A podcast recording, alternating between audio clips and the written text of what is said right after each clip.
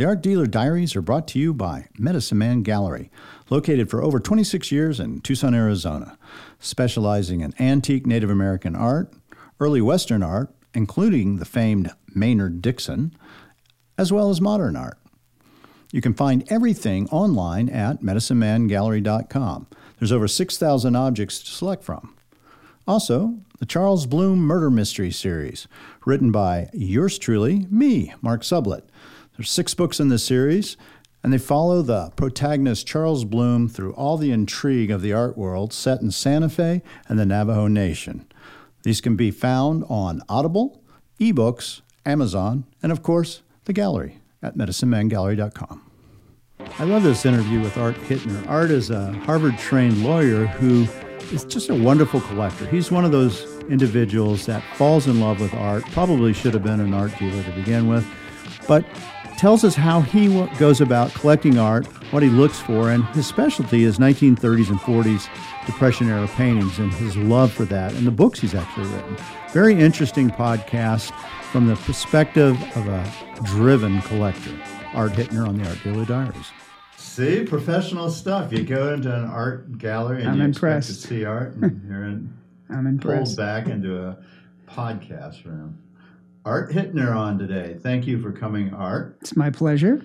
You know, with a name like Art, Yes. it's going to be a good podcast, right? It's got to be a good podcast because your name depicts what you do and what you love. Yeah, and how is I mean, so I read you know a little bit about you because I've known you for I don't know what maybe five Seven or eight Seven? years, I think, yeah. long time.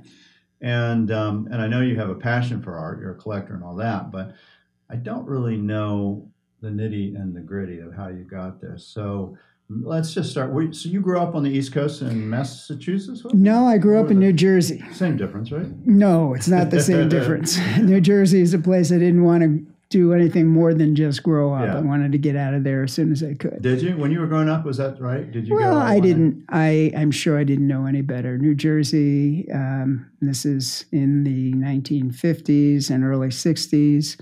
Was uh, I lived in a bedroom com- community from Yeah. New York City, and Is that like a suburb or no? Yeah, it's a suburb, but it this was the period when suburbs just burgeoned, Yeah. and our town, a little town called New Milford, Uh-huh. went from That's a population. That's why I thought it was like Massachusetts. I think I saw New Milford. That seemed to be like one of those yes, those yes, it's common. that should be. We we went from a population of six thousand. Remember this six thousand and six Uh-huh. in 1950 to about twenty thousand in 1960. So more than tripled population right. within ten years. Yeah. And during that period, there was no planning. There were no parks. There was just no way How about art to handle it. Um, nothing even close. No, yeah, No. So it was it was a community where it deserved the moniker bedroom community. Yeah. You, you slept there if you worked in New York. Uh-huh. And, And you know, my, what- my father worked in New York. yeah. What did he do? he was uh, an electrician. Oh, Uh, he job. worked in the uh, the union IBEW 3 Mm-hmm. um, and actually for a period of probably a dozen years when I was um, maybe in my before my teens and then into my early teens. He took a break from that and he opened up a little hardware store Mm. in the town of New Milford. And that was great until the big box stores came in. Wow. And then how it was all did- over. Yeah. So how long did he do that? I think he did that about eight or 10 years. And so what years would have that been? I think that would have been uh, probably the mid 50s to the early 60s. And did he see the writing on the wall, or it just put him out of business? He saw the writing on the wall. He got out before he was losing money, Yeah. but um, everything changed in, in retail. What, how did that then. affect you as a kid growing up? Were you still at home at that point? Yeah, I, it didn't affect me at all. I wouldn't have known any better. Yeah. So did- you didn't feel the No. strife at home or anything, because you know, No. opening your own business, making it work, and then saying, "Hey, this is basically not going to work anymore," is a very difficult thing for a person to go through. I think it probably is, but I don't think it ever got that bad. I, I think he uh, he just realized that he wasn't going to be able to compete price wise with uh, all the little all the the large companies that were coming in and building the big box stores. That was that was the era when that was happening, and it, it changed everything. Did it affect the way you saw how you might want to do life? No, I, I think I, uh, I, I think I lived a fairly uh, uh, uninvolved existence. I was just a kid growing up in a little town. I didn't know any better. Um, working hard in high school and had no idea what I wanted to do in life and didn't feel like I had to think about it You didn't say, kid, don't go into the union or don't open your own store, get an education and become a lawyer. No, um, but I must say that when I was uh, when I started college, or I think it was actually the summer before my first year of college, the That was Dartmouth, right? That was Dartmouth, right. The union um, had a program where you could spend the summers in um, as an uh, apprentice or really sub apprentice, a helper is what Yeah. they the term they used on a job, and I um, I took them up on it because the pay was incredibly good, and I worked on a. Uh, a skyscraper that was going up in Midtown Manhattan, and I think it was I think it was about 40 stories, and it was all unenclosed. And I was uh, assigned to an electrician who was probably in his 60s, and he was uh, he was laying wire um, along the uh, perimeter of the unenclosed Yeah, 40. 40 Feet, story. right. I think we were in the mid 30s Right. up there. And uh, he was on a ladder, a six foot ladder on the edge. Uh huh. And I was scared Uh huh. and I kept my distance. I was inside a little bit. But um, the thought of doing that for a living didn't appeal to me very yeah. much. So it did affect you. It affected you not to do this. It did. I, I I knew I wanted to go to college. I knew I wanted something um, maybe more on the professional side, uh, and I didn't have the hand skills that my father had. They sort of skipped me. My brother, who's younger, Uh huh. Has those skills, which is nice. And did he Um, go into that field? No, he went. He went into a profession, but he can also build a house. Yeah. Um, I can barely change a light bulb. So do you think your dad was encouraging you to take that job just so you could kind of see it, or? No, I, I think it was a, a great uh, opportunity to make money for college Yeah. um, and to spend time in New York City, which, even though we live close to New York City, it wasn't that easy to make the, the trip in. And we, we actually didn't go in very much. And when you were working and doing that, would you take any breaks for art to go look at art? Were you interested in art at that point? in- I would say at that point in time, I had no interest in art. Right. Um, my parents had, I don't believe they'd ever taken us to a museum. And did you have art in your house at all? We had no art in our Yeah, house. and- yeah, My my mother painted uh, a Ah, little bit yeah. for a period of time, um, late in my teens, almost at the point in time where I had left to go to college. She took it up. I think she had maybe done it uh, when she was much younger, before she had kids. But uh, her art and a little bit of the art of her brother was in the house. Um, Do you know why she took that up? no, I can't. I can't remember ever having a conversation about it. Mhm. That'd be an interesting one to have. Yeah. What was that creative, you know, spark? Was it, you know, that or was it boredom or whatever? Kids I don't know. leaving? Who I don't know. need, were you, I don't there know. was I- two kids, right? You and your, Right. My brother and I, he's about four and a half years younger than I yeah. So you were the first one out Yes. the door. Yes. So you're so now. One of the things about you is not just you love art, what you do. I mean, you definitely have a passion for art. But the question is, what's all this about baseball? You've written hmm. two or three baseball books, including one that got an award.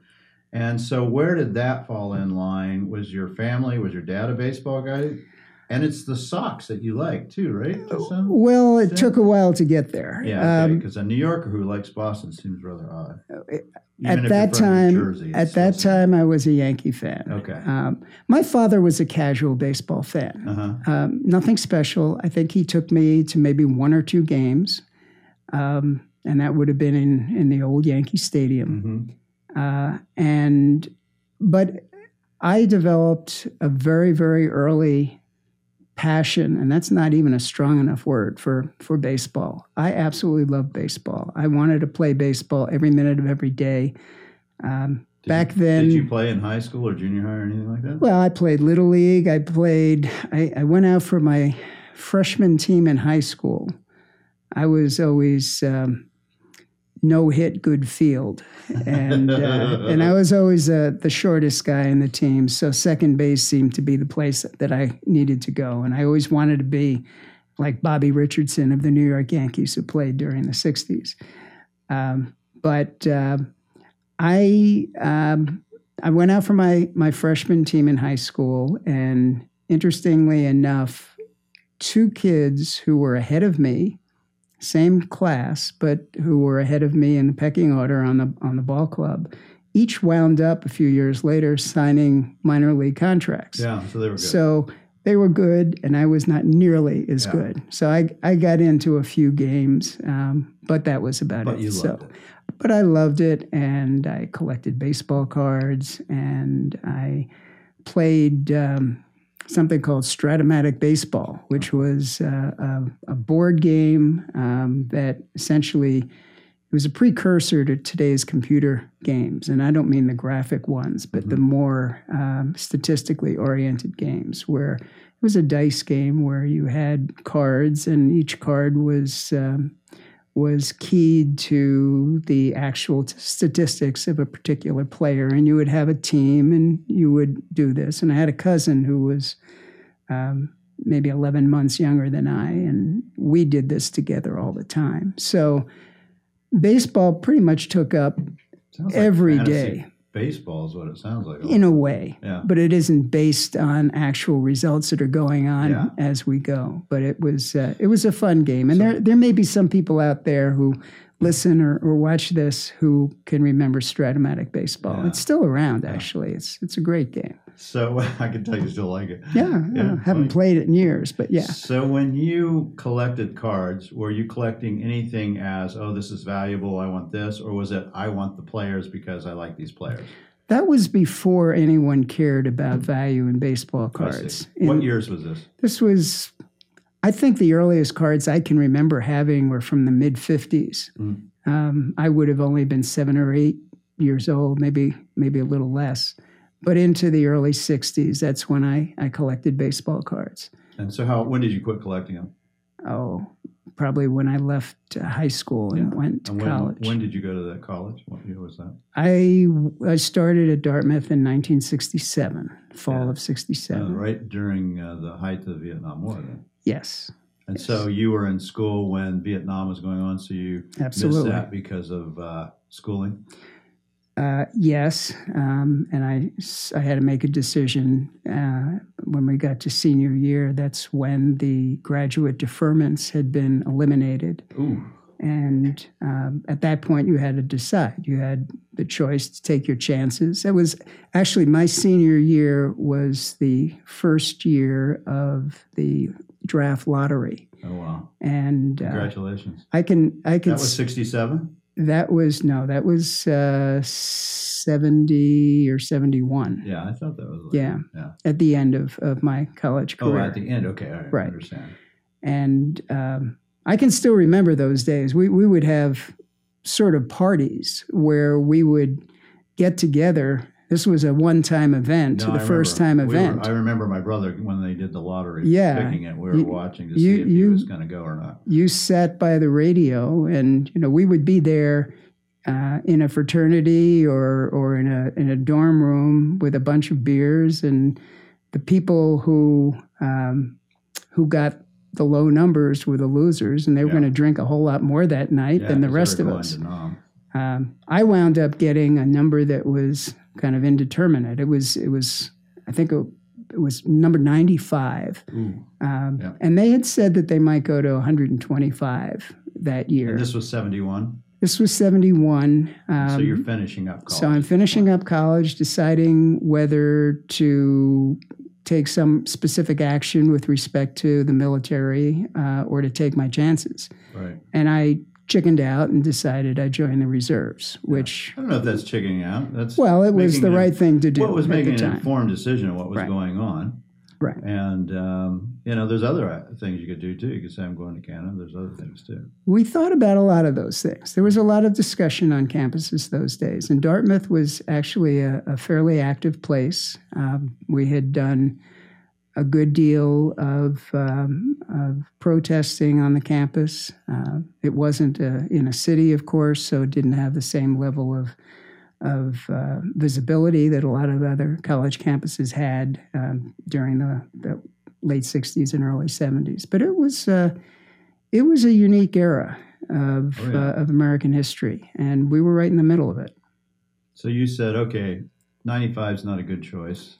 I think Right. I'll go ahead and do the reserves." And so, how long did you have to do the reserves for? Well, I um, I signed up for the reserves, and um, at the same time, not knowing when they would call me, um, and figuring I would have an active duty commitment of about six months, um, I had to decide on uh, going on. I was I had decided to go to law school. Um, not entirely sure why. It just seemed like the next logical thing for me to Uh-huh. do without necessarily having a passion. Uh-huh. I had an uncle who was a lawyer. Um, but uh, I, I simply decided that I would uh, apply to law school. I got in, and I hadn't been called by the time it was time to start law school in the uh, fall of 71. So I started law school, and within about two months, I was called up. And I think it was uh, ultimately in February of 72 that I went to basic training at Fort Dix. Um, Was this in for officer or was this No. For, uh, uh, this was, I was uh, PFC. yeah, because you had a college degree at this point too. That didn't matter, Yeah. right? Right. Right. So, uh, so I I endured my uh, my few months of uh, basic training Right. and um, and then went back to law school, which was Harvard, right? which was Harvard. And it was unfortunate that Harvard had changed uh, the way that it uh, set up its curriculum between the time I left and the time I came back. So I had uh, actually done one half year of law school and then left and then came back. And I was hoping that I would get credit for one of the two semesters and then I would just continue and have to do another two and a half years. But they went to full year courses. They weren't semesterized. They, there was no halfway point to start up You again. a half So- semester over. No, they said start all over. We'll give you tuition credit. The but- whole but thing. you from start- Year, oh. Well, I mean, I was only repeating a half a year. yeah. But for those of uh, your listeners who didn't enjoy law school, and I was one of those people, um, doing an extra half year was, I think, as bad as basic training. Yeah. Um, so I did that, and um, At any And point in that time, did you say maybe I should just not do this and go a different direction? I, I I'm not sure that I actively questioned it, but it was something that was always on my mind for years after that. I'm sure. Yeah. Yeah. What if? If I What if, done a right. different direction. Yeah. But I think in many ways that if um, if my timing had been different, I might have been involved in computers, for example. But it Mhm. was too early, and uh, and if my interest in art had developed sooner, I might have gone that way. I might have gone into art history or Yeah. something like that. Right. I can see that for sure. But none of that, none of that you were uh, focused. happened. So I was were focused. I did my law school, did fine, uh, got a job, and uh, stayed in Boston. Um, and I practiced with the same firm for 34 years until I retired um, about eight years ago. Okay. So when you grad, so you graduated co- uh, college uh, in '67 and Now, high school 67, college 71, I'm sorry. And law school 75. 75. Right. So you were out in 75. At that point, so you're whatever you're, you know, 24 or so. Yeah, Yeah. something like that. Yeah. Had you started any interest in art at that point, or still not yet there? I think my uh, my first real interest in art came in a course that I took. Um, I think it was my senior year at Dartmouth, and it was taught by uh, John Wilmerding, who was later to be the, I believe he was the director of the National Gallery in mm. Washington. Um, ponytailed, uh, maybe 30s, 40s, uh, absolutely wonderful professor with um, a real passion for art. And this was a course that I had no confidence in my own abilities, um, and I didn't know very much about art. Why did you take that course? By the it was a survey course. I had room in my schedule to take something light and easy, and perhaps yeah. more fun than other things. Yeah. And and I was drawn to it. I, I, guess I don't remember exactly why, but I suppose it just seemed like uh, it might be a, a, fun course to take. And it was a it was a large survey course, and it went into issues of um, I think it spent a lot of time on more contemporary art. But again, we're now talking uh, about 1970, 71. So contemporary art then was different from oh, yeah. contemporary art today. Yeah, big time. Um, so I, I, gained a nice appreciation for uh, some of what I guess we might call now modern artists. And, um, and that summer, actually, um, after graduating uh, Dartmouth, uh, I spent on a, an internship in New York City. And um, one of the things that I did do a lot is I'd go to the Museum of Modern Art at lunchtime. Um, I think I joined so I could go any day, sit outside or go inside and um, just to enjoy it. And, and it was, was, fun. And that was by yourself you would go? Um, actually, I was starting to date my wife mm-hmm. then, and she was in New York City too. So we would meet for lunch or otherwise and spend some time outside the museum and inside the museum. And was she into art yet? Um, probably no more than I was. Yeah. But so, we both enjoyed it. It was yeah. fun. So it gave you guys something to do. It was a start. Yeah. It was a start. But I, I think the thing that um, got us going a great deal more was um, when uh, I guess it was probably right around the time I started law school. Um, my wife and I actually married in 1972, so that was uh, shortly after I, I finished my basic training yeah, and such. right now, a graduate PFC guy. That's right. Pretty, I right. can see why she'd want to marry. Yeah, right. uh-huh. And uh, so uh, we're talking 72, and she moved. She was living in New York and, and working in the advertising industry, and she moved up to Boston, where I would be at Harvard for the next three years. And um, when she came up, she got to know an elderly aunt and uncle that she had in the Boston area. She'd never, I don't think she'd met them before. Um, Joe and Lillian Spack. They were this wonderful old couple. They were probably in their late 70s, maybe even early 80s mm-hmm. by then. They were they were pretty elderly. Mm-hmm. Doesn't seem so they, old now, though, does it? No, I'm afraid not. They uh, they lived in Brookline, Massachusetts, and they were antique dealers. Oh, wow. And they were not major antique dealers, but they'd been in the business for maybe 35 years. So their business involvement with antiques began way earlier. So we're talking in the 30s or 40s, right. they got into it. And it was a completely different world back then. And they were generalists? They, they were, they collected uh, or, or sold basically American antiques um, antique furniture. They had a few paintings. They lived in a in a little apartment that was not much more than a tenement. It was really kind of a falling apart yeah, place. They definitely were then in the art business. Yes, right, right. And it was right across the street from their very modest shop. But in their um, in their little rental, they had amazing things, just amazing things. They had uh, beautiful tall case clock. They had wonderful 18th century furniture. Yeah, they were right in the heart of where you uh, could get that kind of material too. Yes, well. and and they had this. This was the one that gets me the most. They had a a wonderful painting by an artist, a St. Louis artist named Richard Miller, Richard E. Miller. He's an impressionist. Um, his work now sells for a quarter million, half million dollars. and they had this wonderful, wonderful painting of uh, of a woman by her mirror. It was a beautiful painting. We loved it. Um, one day, a couple years uh, after we had first met them, and we'd see them on a regular basis, we went into their house, and the painting was missing, and I couldn't believe it. We asked what happened, and they sold it. Um, they probably needed the money by that particular point in time and um, and we were heartbroken because I love that painting. I mm. would have loved to have found a way to buy that painting.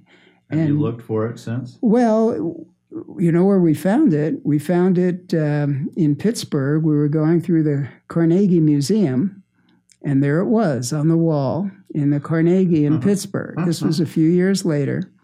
Um, beautiful, beautiful work, uh, and kind of found out I can't recall how, but it uh, I believe they sold it. It went upstream. It passed through uh-huh. many dealers' uh-huh. hands. Uh-huh. I think they may have sold it for about seventeen, eighteen thousand yeah. dollars, and ultimately, as I say, it's at least a quarter million dollar painting. Yeah. And I don't know what the Carnegie paid for it, but would that have been your first piece of art if you had bought that?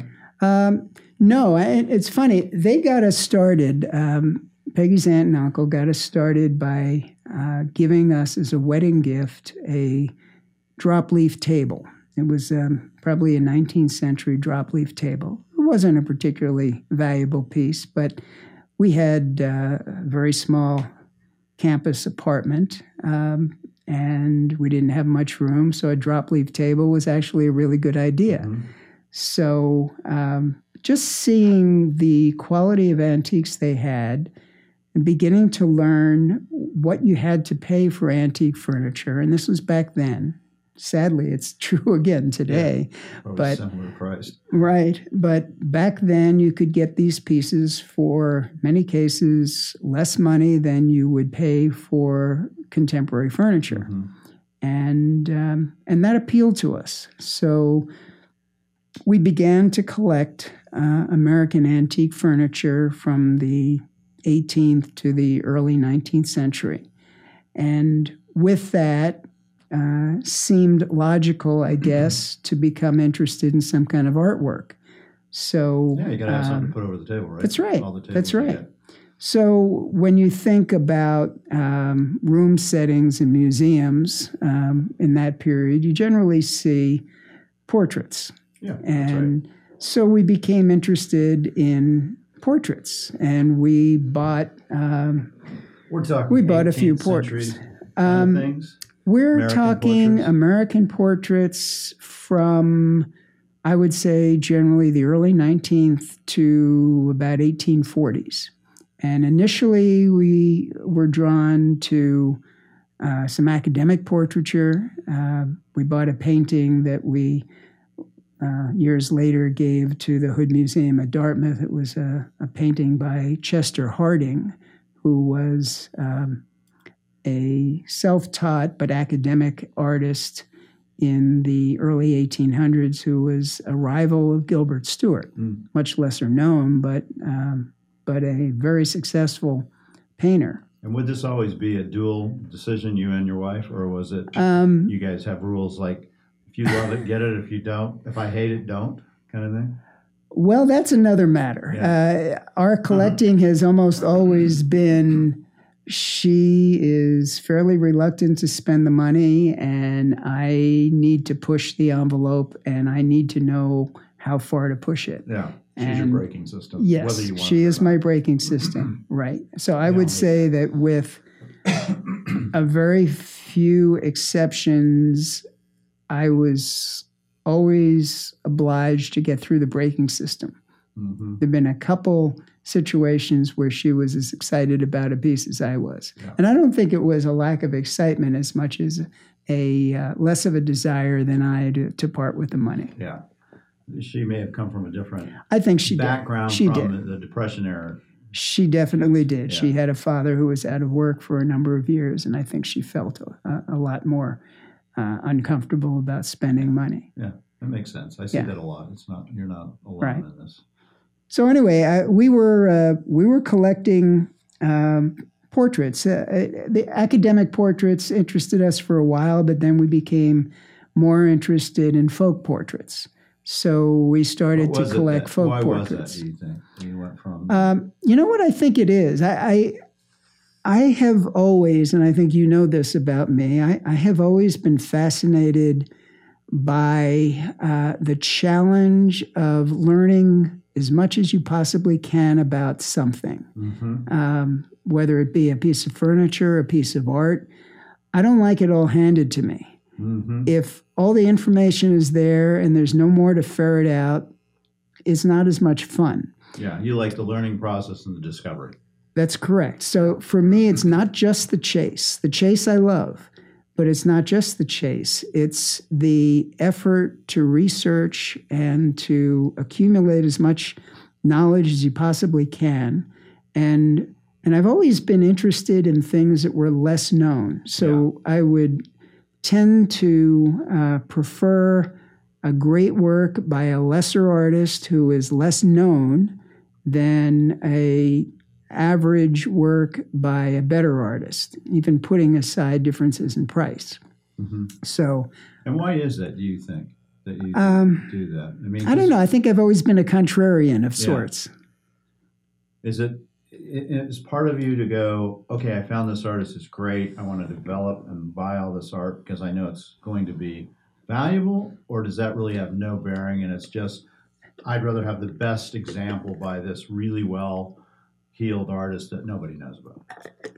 I think it's more the latter. Um, I don't think we were ever too worried about ultimate value, although um, it was always a consideration. I, I never in, in these, you called it the braking mechanism with my wife. Uh, the discussion always arose as to whether we were throwing money away or we were right. buying something that would hold its value. Right. And and for a long time, buying antique furniture seemed to be a no-brainer. It right. seemed, and this was, you know, this was going into the the bicentennial around 1976 and yeah. later. Antique American furniture was booming, yeah. and um, the prices were rising and rising and rising, and our ability to buy it was limited. I wasn't making a great deal of money practicing law, but what kind I of was making. Practice, by the way? Um, I was. Uh, this is extremely narrow focus. I was uh, with a large firm. Ultimately, it was a large firm. It wasn't so large when I joined it, but um, the firm had a uh, a group within it that uh, structured real estate transactions as limited partnerships for the construction of low income housing mm-hmm. um, using tax benefits, later tax credits. Essentially, uh, for many, many years, it has been the primary way to, um, to generate low income housing in the United States. So, um, so, these, so these deals are structured. Partnership um, forums that you can do so they can get it built, basically. Yeah, we, we would we would represent um, companies that were called real estate syndicators. They were the middleman. They would structure a transaction. Um, we would negotiate for investors that the syndicator would bring into the deal to provide the financing the equity financing, and we would uh, negotiate with a general partner who was the developer of the project. So um, you kind of acted as a middleman between the general partner and uh, and this other middleman. In, in effect, we were the structuring agent, yeah. um, doing all the documentation, doing all the due diligence, making sure that the transaction was viable, that the financing made sense, um, assessing the risks then um, essentially revealing the risks to potential investors because we were doing it was a combination of partnership law, securities law, contract law. Um, it was a it was an interesting practice. And did you represent the person that was bringing the project to you, or the people who are potentially going to be buying? We were project. representing indirectly the people who were buying the project yeah. because we were representing directly the companies that would structure the project and go out and find the individuals who would buy it. Initially, it was individuals. Um, in the until a Tax Act changed in 1986, um, investors, doctors, lawyers, Mm-hmm. um, professionals uh, tended to be the primary investors in these uh, tax vehicles because they got tax shelter. They'd have income taxed as high as 60 or 70 percent, and they would get tax losses, and this made sense. This allowed them to invest the money Yeah, for their benefit. Passive income coming in as well. Correct. So that that made a lot of sense. But then after the tax law changed, the individual investor didn't. Uh, it, it didn't make a lot of sense for the individual investor to invest in these things. The the incentives were really for corporate investors. So So your business Later, the point, business too. model changed. The way we structured the deals changed. We wound up doing big pools of transactions rather than each individual transaction. Was it easier or one off harder once this happened for your business? it got harder. It got much harder because uh, before, where our syndication clients were packaging deals to be bought by individual investors Mhm. who had very little individual impact Right. on any decisions that were Right. being made on Got their it. I see it behalf. already. Now you got to deal with the big corporations. We were now say, dealing We're with- run this ship. Exactly. Your job is to write the paperwork. So we were now caught in a vice between the investor corporations with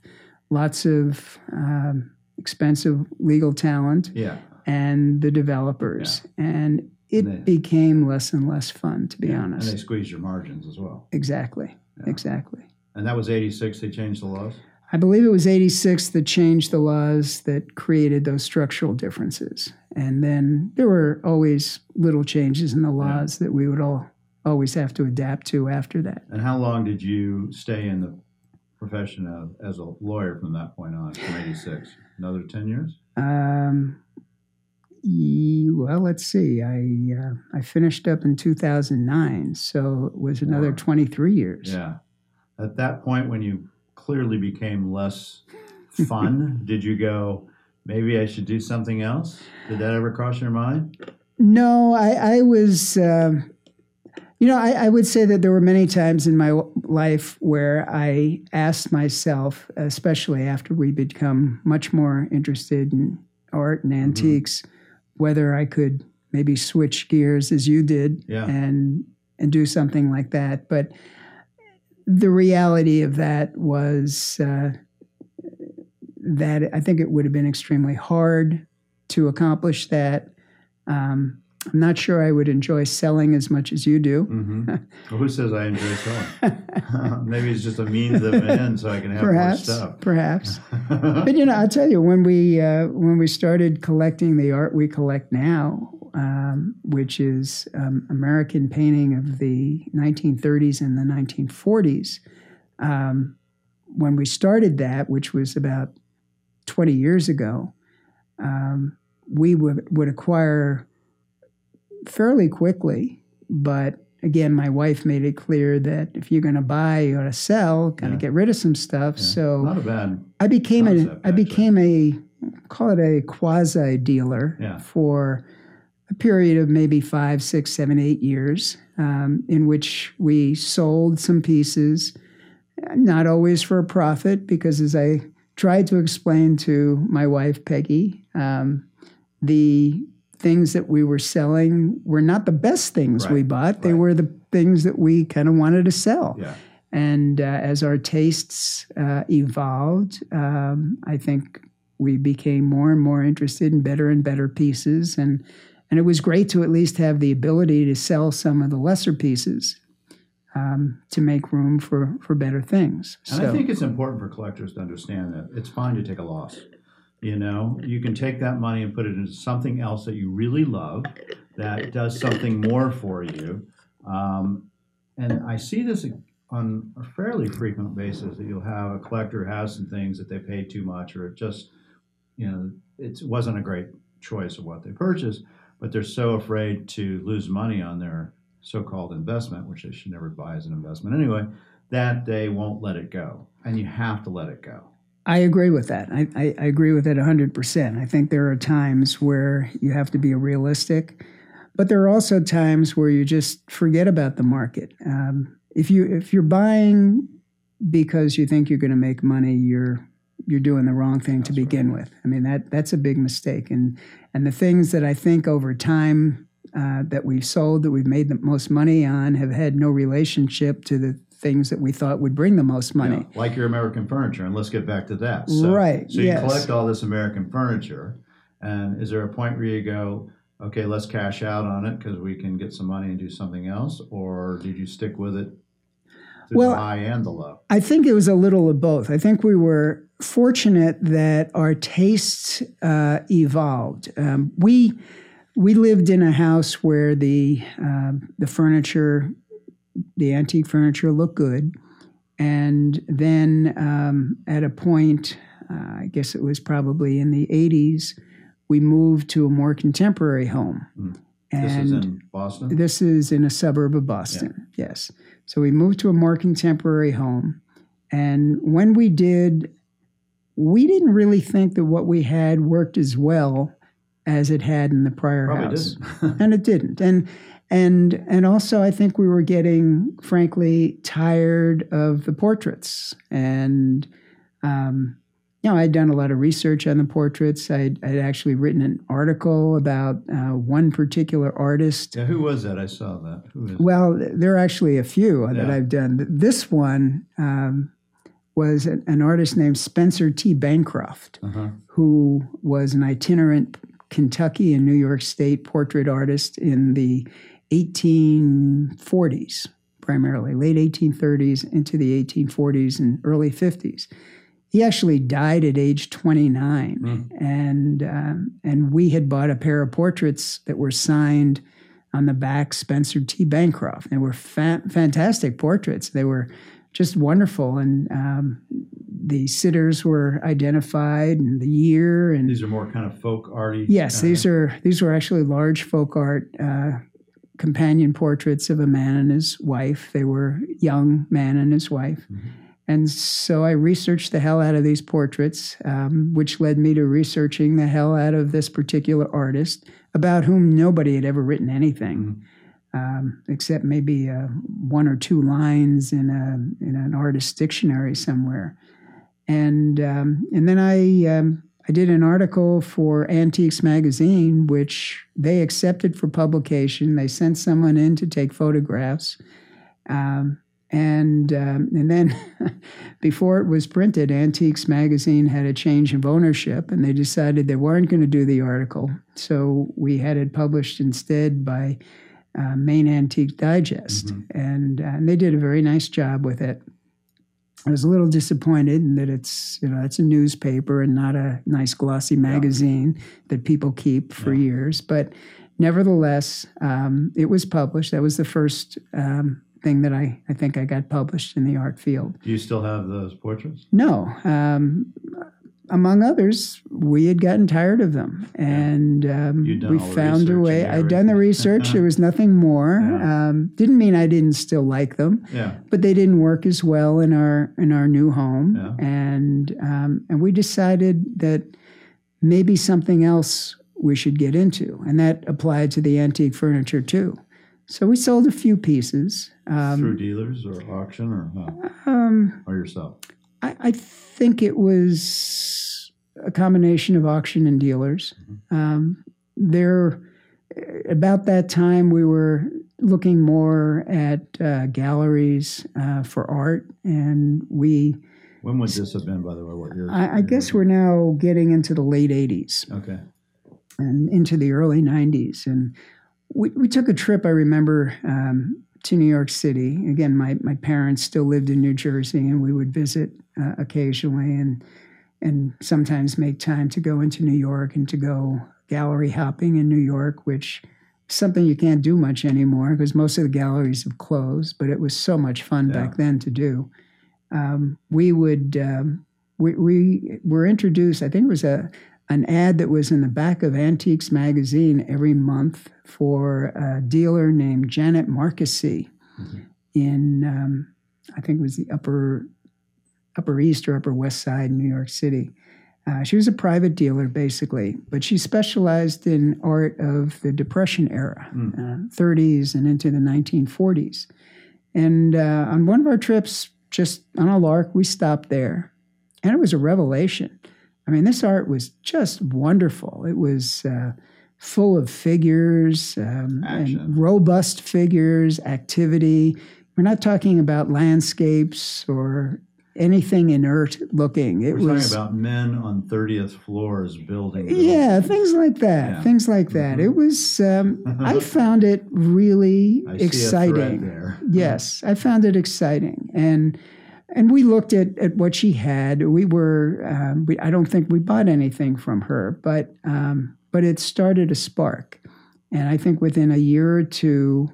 We had bought. Um, I bought a, a painting at auction that was produced in the 40s and had that look of the art of the WPA. Yeah. Um, and we just continued. And um, now I think we've got a collection of about 40, 45 paintings that many of them are a little too large, but um, they, when you, it's funny, when you take a look at your collection and you try to figure out what it is, what's the commonality about what you collect. Right. No, that's um, very interesting. And sometimes it, it you don't know it when you're doing it, but when you look back and you have what constitutes finally a collection, right. and you look back at the artwork you have, every single work we have, uh, with I think the exception of one watercolor, every single work has people Yeah. people are the major element, um, and, and, they are the dominant element in, in every respect in the painting. Some kind of activity, and it can be urban, it can be rural, um, but people are are in humanity this. is in right, and it gives the painting soul. Middle class, probably humanity to um, some extent. Oh, it's a working mixture. It's it's it? a mixture. Is it more I mean, than just working folks? Is it also? Well, we're dealing with an era that was um, overwhelmed by the depression. And so a lot of the artists back then were very sensitive to the plight of the individuals who were not as fortunate as others in the depression. So there are paintings um, that depict uh, poor uh, families in the South. There are paintings that depict uh, homeless people in New York City.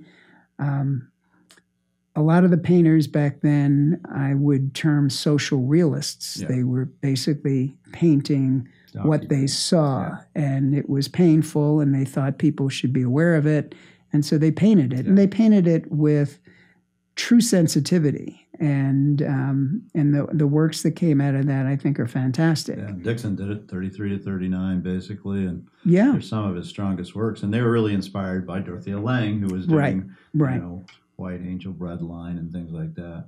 And so, I mean, I do like that area a lot. I think it's very strong work. But will you only collect things like that that actually fall in that 30s and 40s, or because I've seen things in the 50s, early 60s even that have that same sensibilities? Yeah, I, I, think as a collector, you need to make choices. You you need to define uh, what you're collecting. You can go either way, and there there have been many times because I like art, uh, particularly American art, over a broad range of eras. Um, you know, I, I, I love art from the late 19th century um, all the way up to around 1950 or for the most part. and even in Ed Mell, yes. Well. But um, but I think that if you, you you have to decide that you're either an eclectic collector mm-hmm. or a focused collector. And given my bent for research, um, I tend to be focused as a personality. So we have generally been able to maintain a focus on just the 30s or 40s. In fact, I would say that uh, of all the paintings in our collection, I'm not sure that there's one that was painted before the 30s, and there may be one that was painted in 1952 based on uh, an experience in 1937. Mm. So I sort of figure it fits in. Um, I don't need to be that that specific, but um, it's what your eye it, likes. It's what my eye likes, and it also allows us um, to uh, to maybe not have so many potential uh, purchase decisions to make. The more you're out there and willing to buy, the harder it is to keep yourself from focus. buying it, Yeah, I from buying it. too much, really. I don't know if there is a too much, but My wife would tell you there is. Yeah, I mean, I look at my own collection and what I like to collect, and I am laser focused on some things, like obviously Maynard Dixon. I Right. more than I probably need, but that doesn't stop anything. But I also have, you know, if you look around just in this room, you see Jorge Fick, some, you know, something modernist from the '60s, Ed Mell's, contemporary things, and, and Maynard Dixon's. Um, so I think there's room for that, but I also understand being focused. I do think if you focus and really uh, learn what that area is, and as a dealer, I love clients that do that because it makes them informed. They can make easy decisions. Um, and you know, as a dealer, when you get it, you go, ah, Art would love this. Yeah. This is going to be right up his alley. Right. And it seems to me that it doesn't matter so much who it is that painted it, but what the painting is. That's true. Uh, one thing to note is that um, the 30s in particular were a wonderful, wonderful period for the development of uh, prints. Mm. And there are wonderful prints that are out there, and you can focus on the 30s and build a spectacular collection of prints. And while we're drawn to prints, and a lot of prints were made by the same artists who did our paintings, we have tried very, very hard to put on the brakes and not buy prints because we know that the minute we open our collection to prints, Mhm. we're out of control again. So I, I try to have discipline as a collector. I, I, I think it's important um, for a lot of reasons. I, I, I think certainly financially it's important, but also uh, if you want a focused collection, if you want a meaningful collection that is important within a, a range that's narrower, it's easier to do that in a narrower range than it is to have an eclectic collection that is important unless you have enormous amounts of money. So if the financial brakes were gone, you win that lotto, whatever. Yeah. Would that change the way you approach things, you think? Yeah, I think it probably would. I think I would be more inclined to buy beautiful things that I like outside the period that I focused on. So the financial constraints really are a, a large component of how you gear your collection because you want the best you can have, and to do that requires financial um, restraints, financially. Discipline, yes. Yeah, discipline's the right word. I, I- I think um, an interesting example came out a few days ago. Um, as you know, I've uh, I've been researching our collection for 20 years, and I've accumulated a, a great deal of information about each of the artists and pieces of art that we have uh, acquired, Which you can and find online too. You just put a, which I just put online. give them the Um, website so they can go it's visit it. it's called uh, paintingtheamericanscene.com and american scene is a term used for the paintings uh, of the 30s and 40s that focused on american subjects. It was it was a reaction i think to the um, to the european artists who were gaining increasing prominence during the 30s and 40s It was and who were those artists too. and it was yes, it was, and the the American artists were uh, the ones we collect, the ones who were deemed the American scene artists, were more traditional.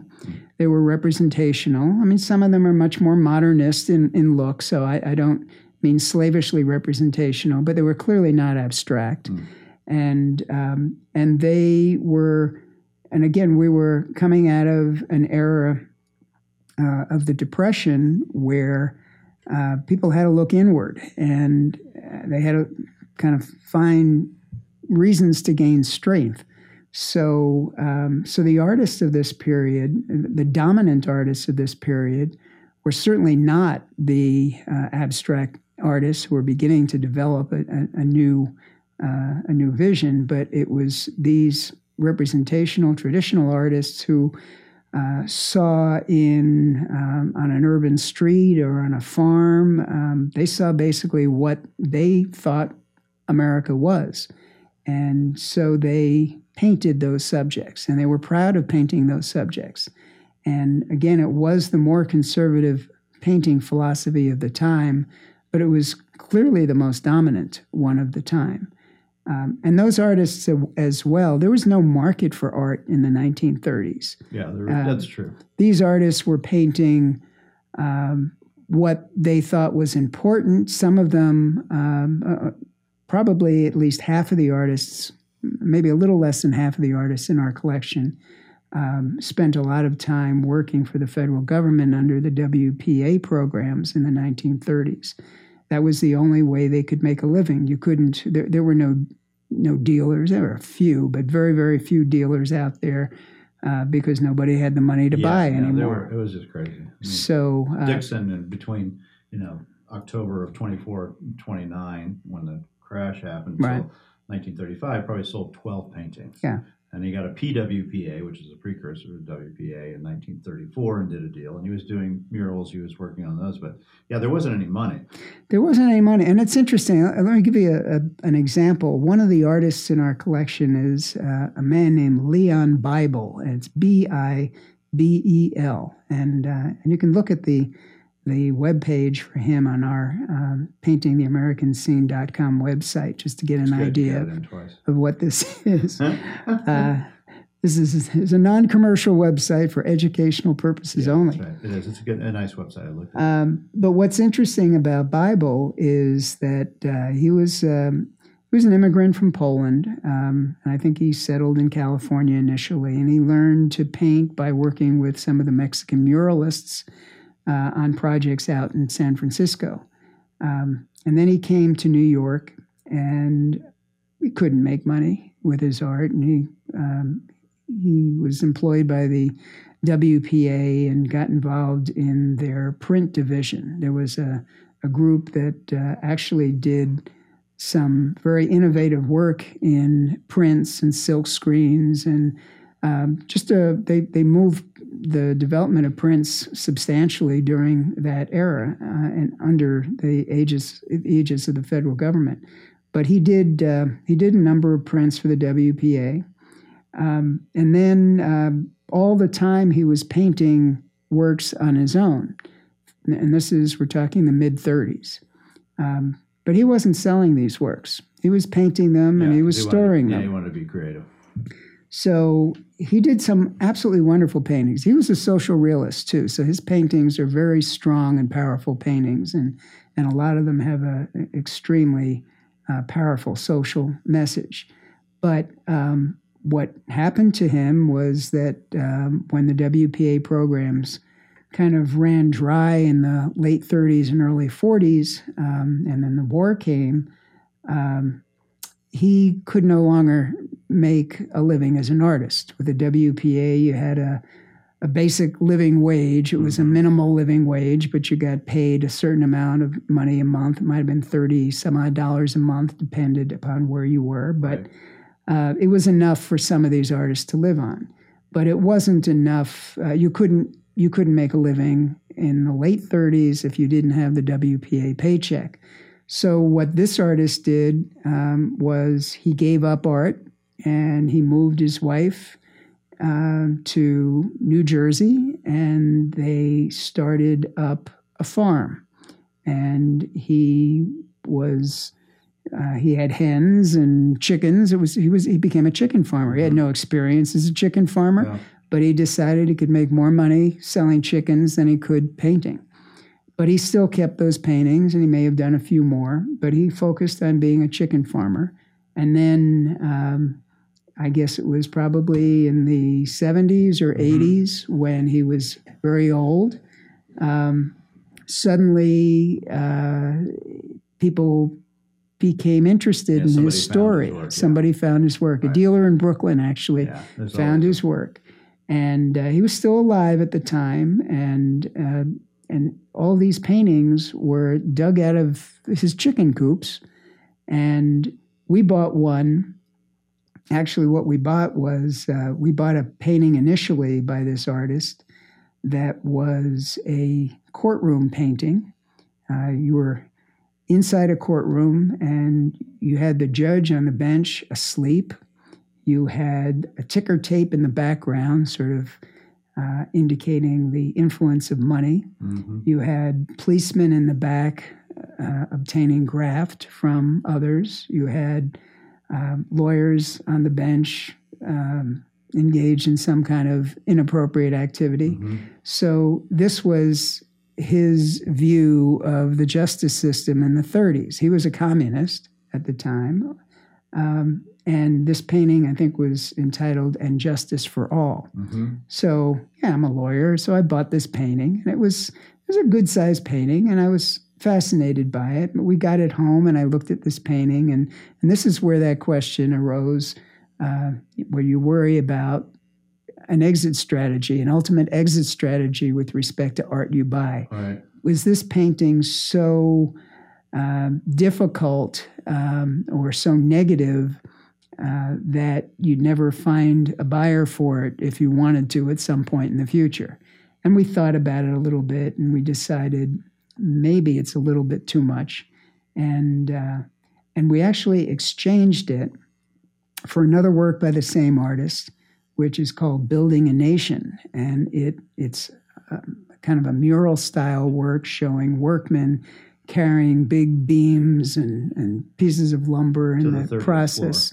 Well, it wasn't the 30th. It was actually a rural scene. Okay. Uh, it was a little farmhouse in the background, but um, but it was a, it's a wonderful painting, and I'm I'm told now by the dealer who's become the specialist in in Leon Bibel that it may be one of his very best. So I'm glad that we made that switch. Um, but no regrets is, of not having both of them. The other one came up for auction a few years later, uh, a few years ago, and I thought about it for a while, but um, but no, we didn't. Did we didn't it sell acquire. for more or less? It sold for less than what you paid. it's, yeah. it, it, yes, so I guess I maybe made the right decision yeah. financially on that one. Um, but anyway, I think the artists of this period, though, are fascinating in that regard, um, and and it's also people think that it's easy to find works from the 30s and 40s, no, but not. it isn't, no. and it's and, and, there are a number of reasons for that. Um, and I, am not entirely sure, but I think certainly one of the reasons is that a lot of artists were not painting that much yeah, back no, then because they couldn't sell their work. Right. Uh, a lot of them were painting for the WPA, which means the work went into the federal government and they didn't own it. Um, and I think also we're still at a point where every now and then the estate of one of these artists opens up for the first time after his death or after the death of his children. Um, and suddenly they find this cache of wonderful old paintings that hasn't seen the light of day for years. Mm-hmm. It's surprising that this still happens, but it does. And uh, I guess oh. the collector's dream is to be there at the right time. You are to find the cache. Right. And how how has that market changed, let's say, since 208? Has it gone up, down, or kind of sideways? I think it's probably sideways. Yeah, I do. I would say that's right. Yeah. Um, there's something about those works that, regardless of of changes in taste and things, seem to have ring true. I think for people finding a resonance in that. Yeah, I, I think, um, and again, we've we've never focused on feeling that we needed to be in the vanguard of what was hot. Um, you know, modernism is very hot now, and you know, some of our paintings might be deemed uh, on the edge of modernism. Yeah, I would think so.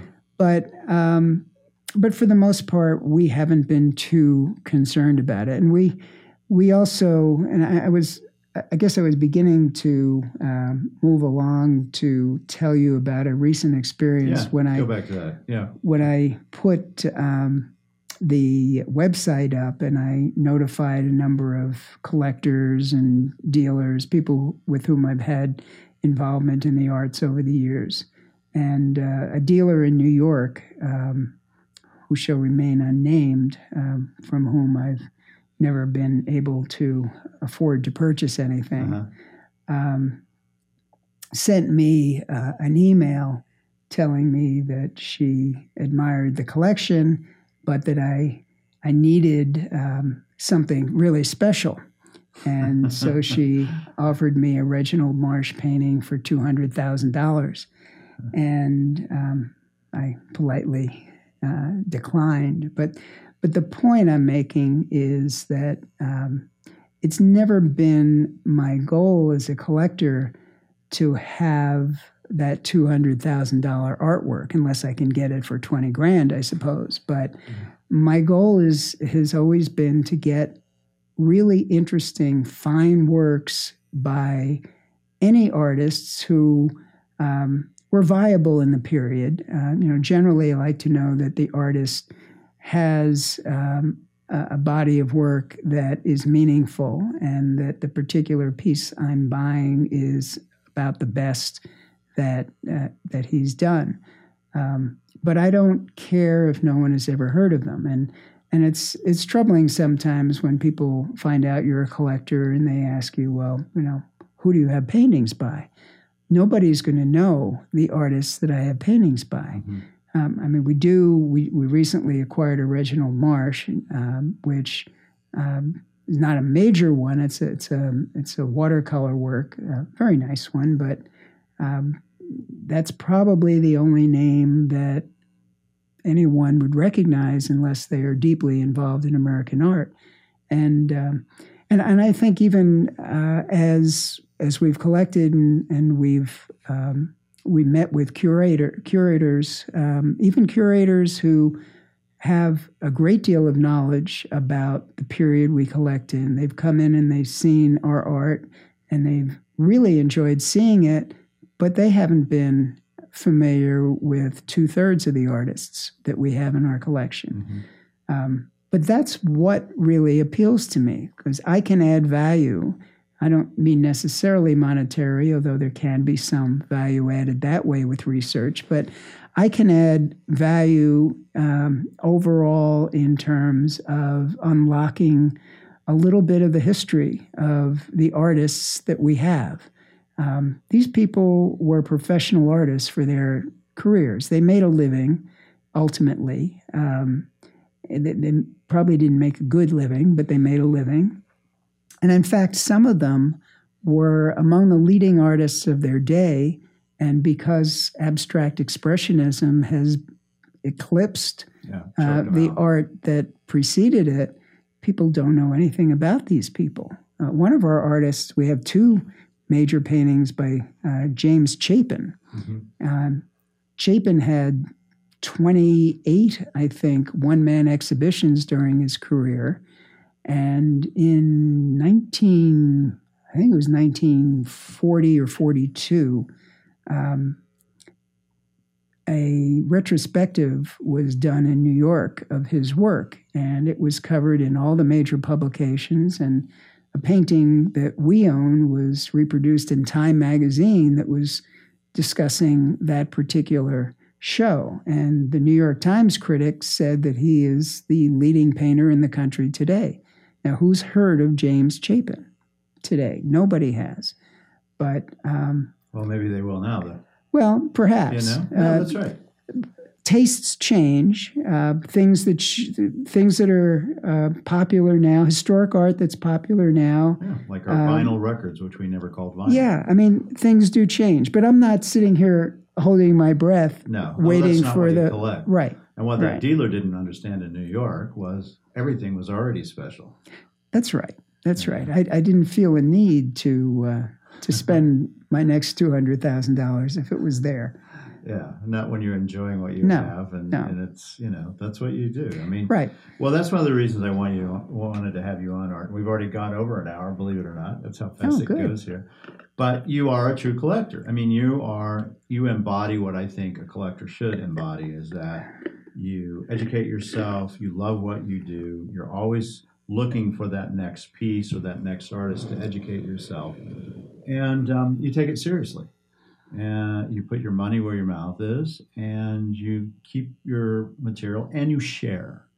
A lot of people forget that component of it and it's important to share with your website You're i think so too. and you loan things. You had an exhibit for your work at the museum of northern arizona correct? Where correct so and you know you've done all those things and i applaud you for doing that. And I hope some of the collectors out there who are listening, or maybe soon to be collectors, can follow this guy's example. Maybe not 40 years as a lawyer, figure it out a little earlier than that so you can have more art. And I know right. you would have if you could have.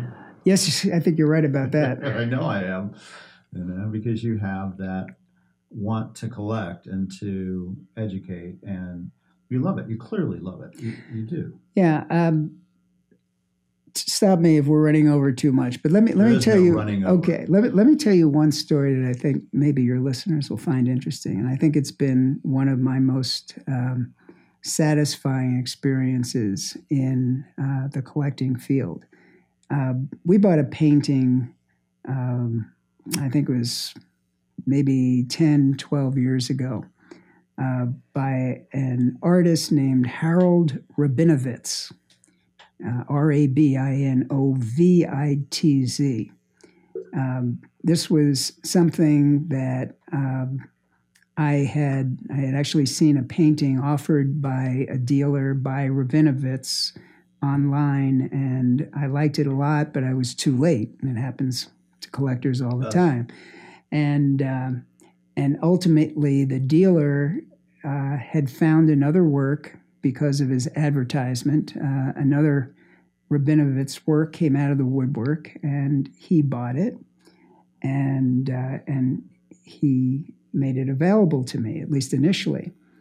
Um, and this was a five foot painting, about five feet by two and a half feet, um, and it pictured a um, a young mother um, grasping um, an infant child. The child's naked, and the child is uh, she's crouching, and the child is looking out behind her shoulder at um, her at the, the child's father who is carrying a lunch pail and he's walking home Mhm. from uh, a day in the fields it's not clear it's a rural picture you can see some mountains in the background so it might have been a farming area it might have been a mine i don't know but uh, you see a little bit of the interior of the cabin they live in it's obviously a poor rural family but it's a madonna like picture it's a beautiful picture and I was totally taken by this picture.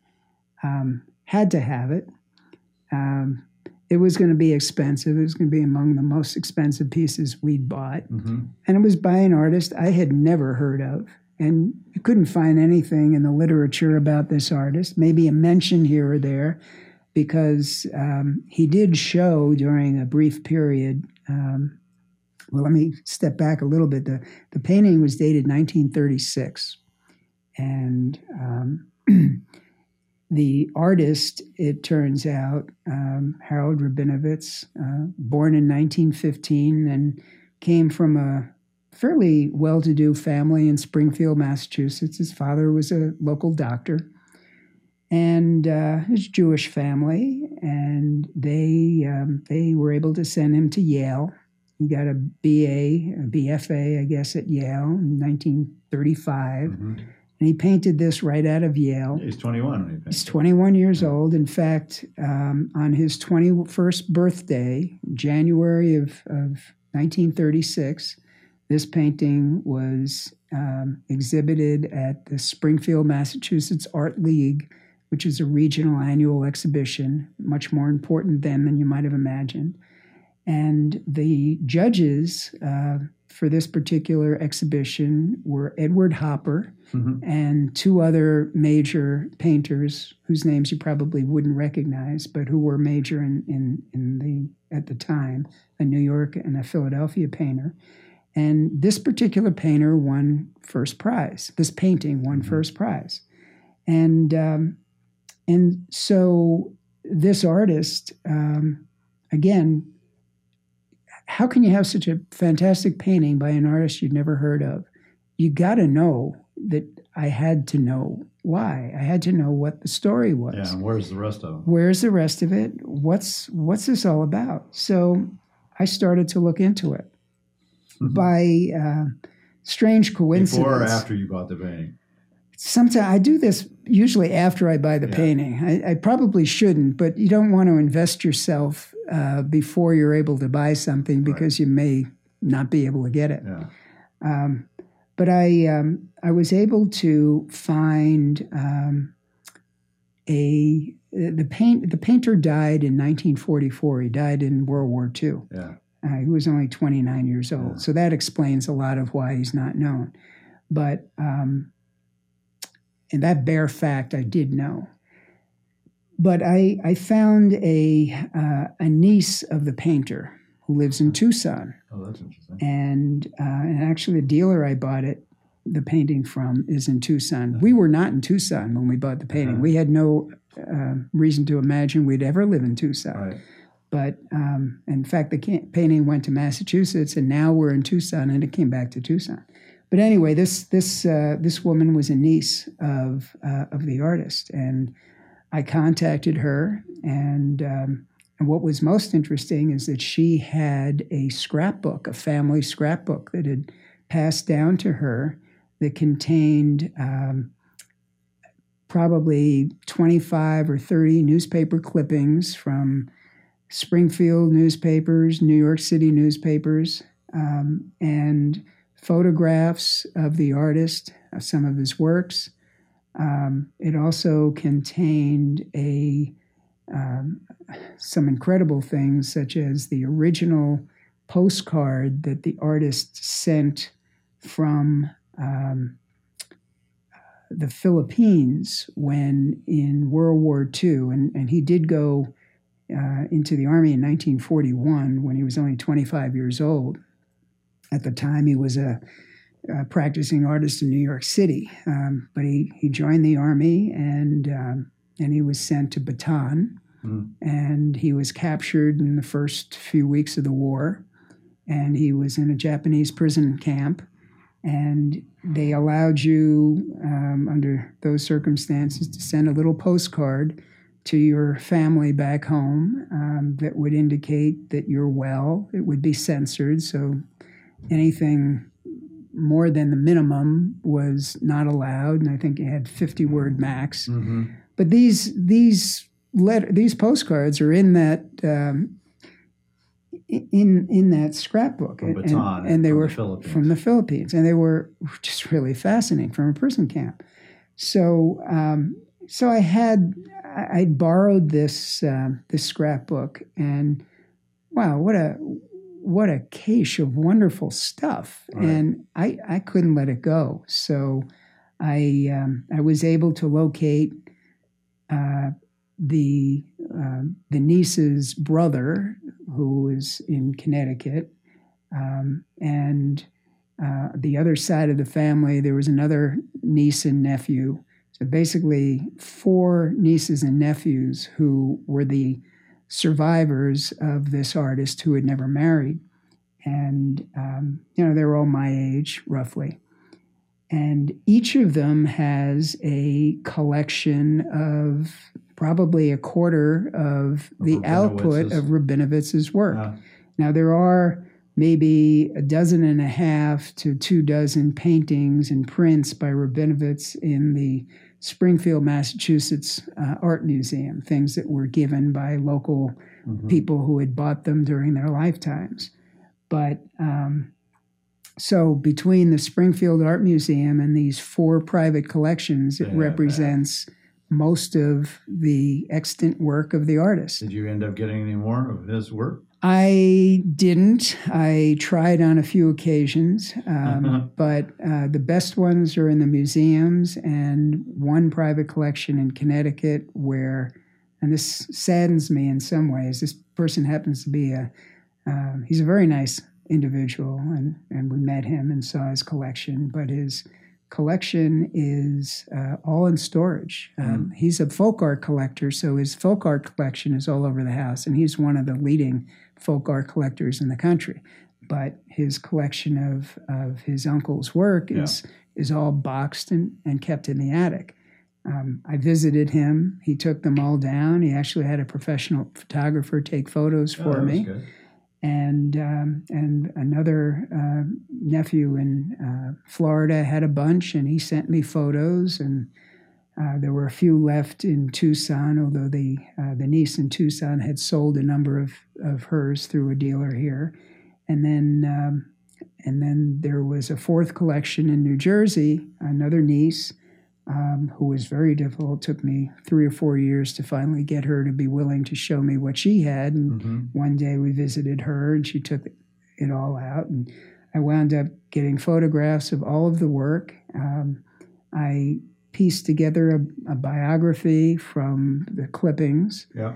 Um, and it turns out that this artist had a career from when he painted our painting in 1936 while he was still in Springfield 40 to 1941 when Yeah. he joined the Army. And he went yeah, uh, in 37. It was a five year career. He went in 1937 to New York to make his, his, His way. mark, Yeah. And uh, in New York, he lived in the 14th Street area. Um, And did you do a book or a and I did a book. Uh-huh. I, I did a I did a uh, catalog raisonné And actually. bio. I self published it because So can people find that on your website? they can find that uh, on um, you can find that on Amazon or they can find it on my website, which is hittnerbooks.com. H I T T N E And I would recommend people to go there because we don't have time to go into the details, at least maybe on this podcast. But he's written a gr- couple great books on baseball, as well as a murder mystery that takes place in the that same kind of 30s, 40s. Well, it's not a murder mystery. You're the, you're the guy who Crime, does the murder mysteries. Crime. But uh, actually, the last element of, of the story on uh, Rabinovitz was that recognizing that no one really would still be interested in a monograph and catalog raisonné on a painter that nobody still has ever heard of. yeah, Um, and I think nine copies have been sold. we'll, Um, we'll up that. don't yeah, worry. maybe get to 10. I thought that it would be a great deal of fun to fictionalize what I knew of his life. Yeah. And so I wrote um, a fictional account of a life based on a life of an artist based on Rabinovitz, Yeah. or based loosely on Rabinovitz. And the title of the book is And the title of that is Artist, Soldier, Lover, Muse. Uh, you've sold some copies Yeah, yeah. here. And uh, got good reviews from people that have it, and way. that was a lot of fun. And and the, the reason for doing that was that more people could could actually enjoy the story. Yeah, It wasn't um, a totally obscure thing. It was something that was, I think, of more general interest. yeah.